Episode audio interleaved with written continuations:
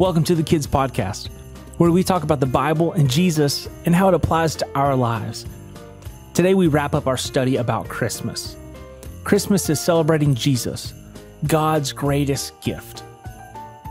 Today's Bible verse is found in the book of John, chapter 10, verse 11. I am the good shepherd. The good shepherd sacrifices his life for his sheep. Did you know that sheep are mentioned more than any other animal in the Bible?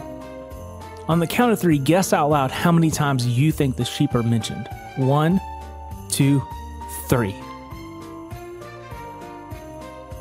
We're about to find out how close you were. Sheep are mentioned over 500 times in the Bible. Sheep are pretty defenseless. They rely on their shepherd to protect them.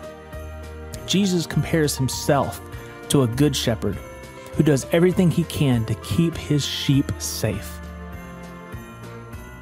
Why are there sheep in the nativity scene?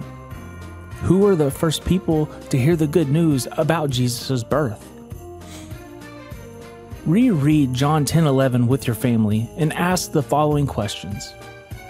Why do you think Jesus calls himself the good shepherd? How does Jesus define a shepherd who is good in this verse?